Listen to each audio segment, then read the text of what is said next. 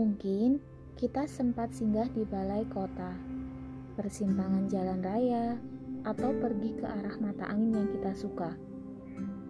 Tetapi, seberapa jauh langkahmu menjelajah senja, kedua kakimu akan selalu pulang menuju mereka yang mengajarimu caranya berjalan. Barangkali tidak semua rumah mempunyai atap dan fondasi yang kuat, tetapi Masing-masing dari kita pasti memiliki satu tempat untuk menetap. Hal apa yang sangat sulit kamu ungkapkan langsung kepada ibu dan kepada ayah? Apa wujud terima kasih yang ingin kamu utarakan kepadanya? Rumah ini untuk kamu menjadi manusia.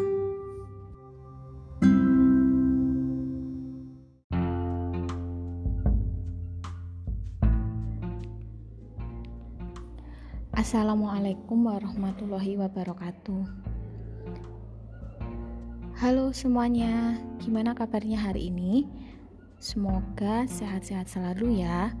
Uh, untuk kali ini, materi awal pembelajaran untuk desain grafis percetakan, kita belajar tentang dasar-dasar fotografi uh, pertama-tama apa sih itu fotografi kayak gitu kan.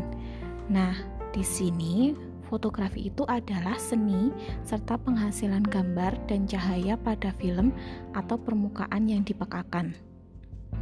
Fotografi merupakan penerapan ilmu seni dan sains untuk pembuatan gambar dengan cara menangkap pantulan cahaya dari objek yang kemudian dilanjutkan ke media film atau image sensor. Nah, di sini ada penerapan gambar yang terbaik. Di sini nanti ada pengembangan referensi gambar sesuai ilmu fotografi.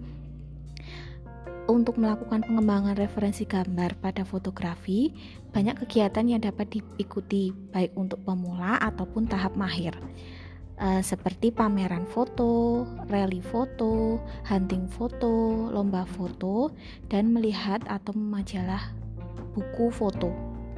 Kemudian juga ikut bergabung komunitas foto agar secara langsung bisa memahami tentang ilmu fotografi. Kemudian eh, dengan mengikuti kegiatan-kegiatan di atas, menambah referensi juga itu perlu mengetahui genre atau aliran fotografi yang masing-masing bisa menginspirasi setiap fotografi. Pertama, ini ada aerial fotografi, yaitu foto yang diambil dari atas udara. Kemudian yang kedua, arsitektural fotografi adalah foto arsitek yang memiliki warna, struktur, dan bentuk arsitek yang menarik. Yang ketiga, candid fotografi adalah foto yang diambil berdasarkan momen yang terjadi secara spontan Keempat, dokumen fotografi adalah foto yang memiliki cerita berdasarkan suatu peristiwa. Kelima, fashion fotografi adalah foto yang memperlihatkan kreativitas dan cantik secara visual untuk menarik minat konsumen tentang pakaian. Yang keenam, food fotografi adalah foto yang menampilkan makanan atau minuman baik hanya untuk berbagi informasi makanan ataupun untuk keperluan promosi. Yang ketujuh, landscape fotografi adalah foto yang memperlihatkan pemandangan yang indah ataupun pemandangan tentang perubahan lingkungan. Yang kedelapan, neck-long exposure fotografi adalah foto yang memperlihatkan pemandangan atau lingkungan di waktu malam. Yang kesembilan, foto jurnalisme adalah foto yang diambil pada saat kejadian kemudian diinformasikan secepat mungkin pada masyarakat. Yang kesepuluh, konseptual fan art fotografi adalah foto yang memiliki konsep atau cita rasa seni dalam pembuatannya. Yang kesebelas, portrait tour adalah foto yang memperlihatkan suasana hati dan ekspresi orang. Yang kedua sport fotografi adalah foto yang memperlihatkan peristiwa olahraga. Yang ke-13, street photography adalah foto yang memperlihatkan kejadian sehari-hari pada masyarakat. Yang ke-14, war photography adalah foto yang memperlihatkan kejadian perang pada suatu negara. Terakhir yang ke-15 yaitu wildlife photography adalah foto yang memperlihatkan kehidupan liar binatang. Kemudian lanjut ke materi selanjutnya yaitu pengenalan tentang jenis kamera dan alat foto, bantu fotografi. Nah, di sini ada yang tahu itu kamera itu adalah apa? Pengertian kamera adalah alat optik untuk menangkap gambar yang kemudian disimpan pada film atau kartu memori. Perkembangan teknologi kamera sangat pesat hingga jenis kamera sangat bervariatif. Pemilihannya tergantung kebutuhan sang fotografer. Berikut beberapa jenis kamera yang masih digunakan saat ini. Ada lima jenis kamera. Yang pertama, kamera compact digital adalah kamera kecil dan ringan yang memiliki kemudahan dalam penggunaan kamera, tidak perlu mengganti lensa dan tidak perlu melakukan pengaturan segitiga exposure. Kedua, kamera digital SLR adalah kamera yang dapat diganti-ganti lensanya, memiliki pengaturan segitiga exposure secara manual, dan memiliki sensor lebih besar sehingga dapat menghasilkan gambar yang lebih tajam. Yang ketiga, Kamera microless adalah kamera tanpa cermin sehingga memiliki ukuran lebih ringkas dan dapat berganti lensa, tetapi dari segi kemampuan dapat disetarakan dengan kamera digital SLR. Yang keempat, kamera aksi atau action cam adalah kamera ukuran kecil yang memiliki ketahanan mumpuni untuk mengabadikan momen aksi, memiliki resolusi tinggi, dapat dipasang di berbagai permukaan, dan dapat dikontrol menggunakan smartphone. 5. Kamera 360 adalah kamera yang mengambil gambar setengah atau seluruh lingkaran pandang dengan menggunakan dua kamera yang saling membelakangi. Keenam, kamera film adalah kamera yang menggunakan film 35 mm sebagai media rekam. Be, tadi sudah dijelaskan tentang jenis-jenis kamera. Kemudian kita lanjut ke alat bantu fotografi. Alat bantu fotografi di sini e, tergantung penggunaannya. Yang pertama, ini jenisnya ada tripod atau monopod adalah alat untuk menyangga kamera agar tetap stabil saat pengambilan gambar. Keti, kedua, filter adalah aksesoris kamera untuk menyaring cahaya, menambahkan efek pada pengambilan gambar, dan menggunakan filter. Keempat, lensa hood adalah tudung lensa untuk menghalangi cahaya yang tidak diinginkan masuk ke lensa sehingga tidak terjadi flaring. Keempat, yaitu kabel shutter release adalah alat yang berfungsi untuk menekan shutter pada jarak jauh. Keenam, flash eksternal adalah alat untuk membantu pencahayaan yang bersifat portable. Ketujuh, baterai grip adalah aksesoris kamera untuk menyimpan baterai tambahan sehingga pemakaian kamera dapat lebih lama. 8. Leg stand adalah alat penyangga lampu yang digunakan dalam pengambilan foto. Nah, di sini ada juga payung reflektor adalah alat untuk memantulkan cahaya dari flash sehingga cahaya akan memantulkan secara luas yang baik untuk objek foto.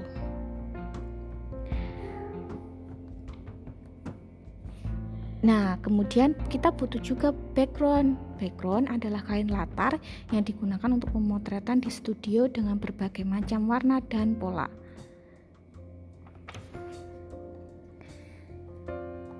Nah, mungkin itu dulu yang bisa uh, saya sampaikan untuk materi tentang dasar-dasar fotografi dan untuk kamera jenisnya dan alat bantunya. Sekian, terima kasih sudah mendengarkan dan menonton. Sehat-sehat selalu. Wassalamualaikum warahmatullahi wabarakatuh.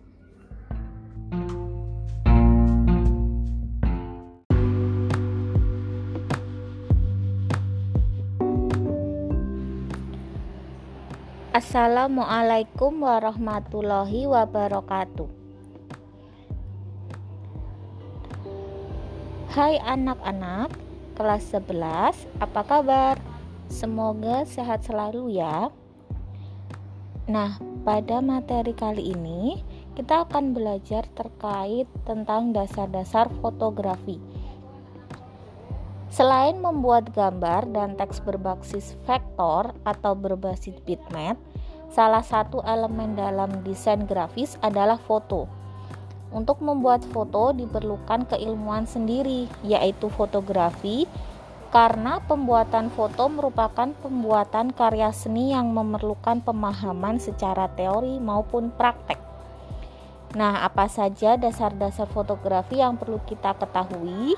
Untuk memahaminya, ayo dengarkan uh, ulasan berikut ini. Fotografi adalah seni serta penghasilan gambar dan cahaya pada film atau permukaan yang dipekakan. Fotografi merupakan penerapan ilmu seni dan sains untuk membuat gambar dengan cara menangkap pantulan cahaya dari objek yang kemudian dilanjutkan ke media film atau image sensor sehingga dihasilkan gambar yang memiliki esensi atau hakikat seni. Nah, selain itu, untuk mengembangkan referensi gambar sesuai ilmu fotografi, kita perlu di era sekarang ini banyak kegiatan yang dapat diikuti, baik untuk pemula maupun tahap akhir. Seperti pameran foto, rally foto, hunting foto, lomba foto, melihat buku atau majalah foto, dan bergabung dengan komunitas foto, baik secara langsung ataupun online. Nah, dengan mengikuti kegiatan-kegiatan di atas, selain menambah referensi, juga dapat menambah wawasan tentang ilmu fotografi. Dalam dunia fotografi terdapat genre atau aliran fotografi, dan setiap genre memiliki gaya masing-masing yang menginspirasi setiap fotografi. Genre fotografi itu ada 15. Yang pertama itu areal fotografi. Adalah foto yang diambil dari udara. Nomor 2, architectural fotografi atau foto arsitek yang memiliki warna, struktur, dan bentuk arsitek yang menarik. Candid fotografi adalah foto yang diambil berdasarkan momen yang terjadi secara spontan. Nomor 4, dokumentari fotografi adalah foto yang memiliki cerita berdasarkan suatu peristiwa. Nomor 5, fashion fotografi adalah foto yang memperlihatkan keglamoran, kreatif, dan cantik secara visual untuk menarik minat konsumen. Nomor 6, food photography adalah foto yang menampilkan makanan atau minuman baik hanya untuk berbagi informasi, makanan ataupun untuk keperluan promosi. Nomor 7, landscape photography adalah foto yang memperlihatkan pemandangan yang indah ataupun pemandangan tentang perubahan lingkungan. Nomor 8, Night long exposure photography adalah foto yang memperlihatkan pemandangan atau lingkungan di malam waktu malam.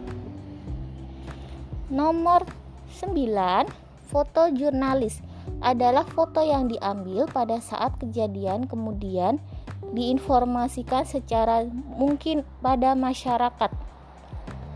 Nomor 10, konsepsional atau fan art fotografi adalah foto yang memiliki konsep atau cita rasa seni dalam pembuatannya. Nomor 11, portraitur atau foto yang memperlihatkan suasana hati dan ekspresi orang.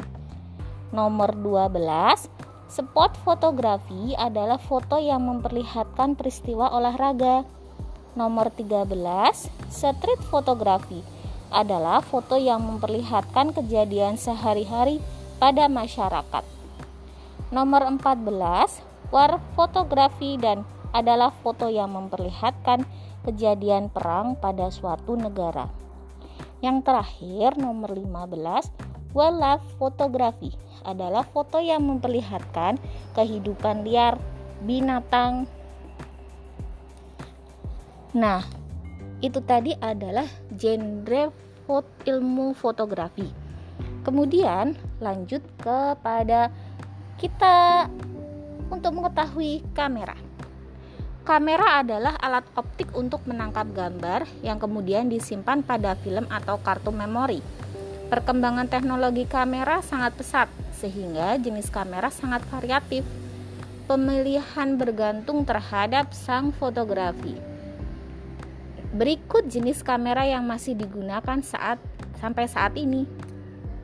Yang pertama, kamera compact digital. Adalah kamera kecil atau ringan yang memiliki kemudahan dalam penggunaannya karena tidak perlu mengganti lensa dan tidak perlu melakukan pengaturan segitiga exposure. Nomor 2, kamera digital SLR adalah kamera yang dapat diganti-ganti lensanya, memiliki pengaturan segitiga exposure secara manual dan memiliki sensor lebih besar sehingga dapat menghasilkan gambar yang lebih tajam. Nomor 3, Kamera microless adalah kamera tanpa cermin sehingga memiliki ukuran lebih ringkas dan dapat berganti lensa. Tetapi dari segi kemampuan dapat disetarakan dengan kamera digital SLR.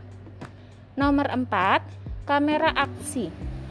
Action cam adalah kamera ukuran kecil yang memiliki ketahanan mumpuni untuk mengabadikan momen aksi memiliki resolusi tinggi, dapat dipasang di berbagai permukaan, dan dapat dikontrol menggunakan smartphone.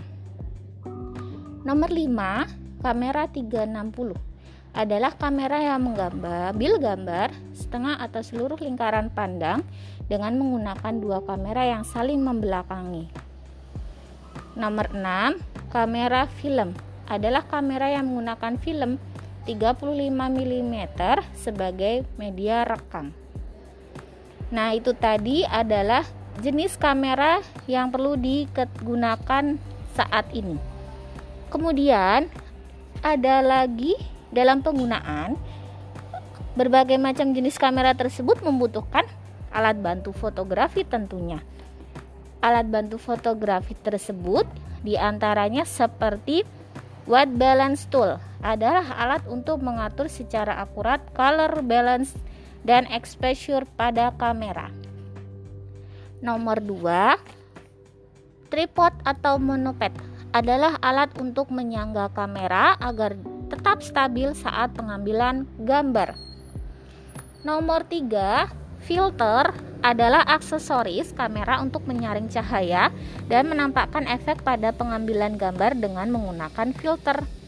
Nomor 4, lensa hood adalah tudung lensa untuk menghalangi cahaya yang tidak diinginkan untuk ke lensa masuk sehingga tidak terjadi flaring. Nomor 5, kabel shutter release adalah alat yang berfungsi untuk menekan shutter pada jarak jauh sesuai panjang kabel.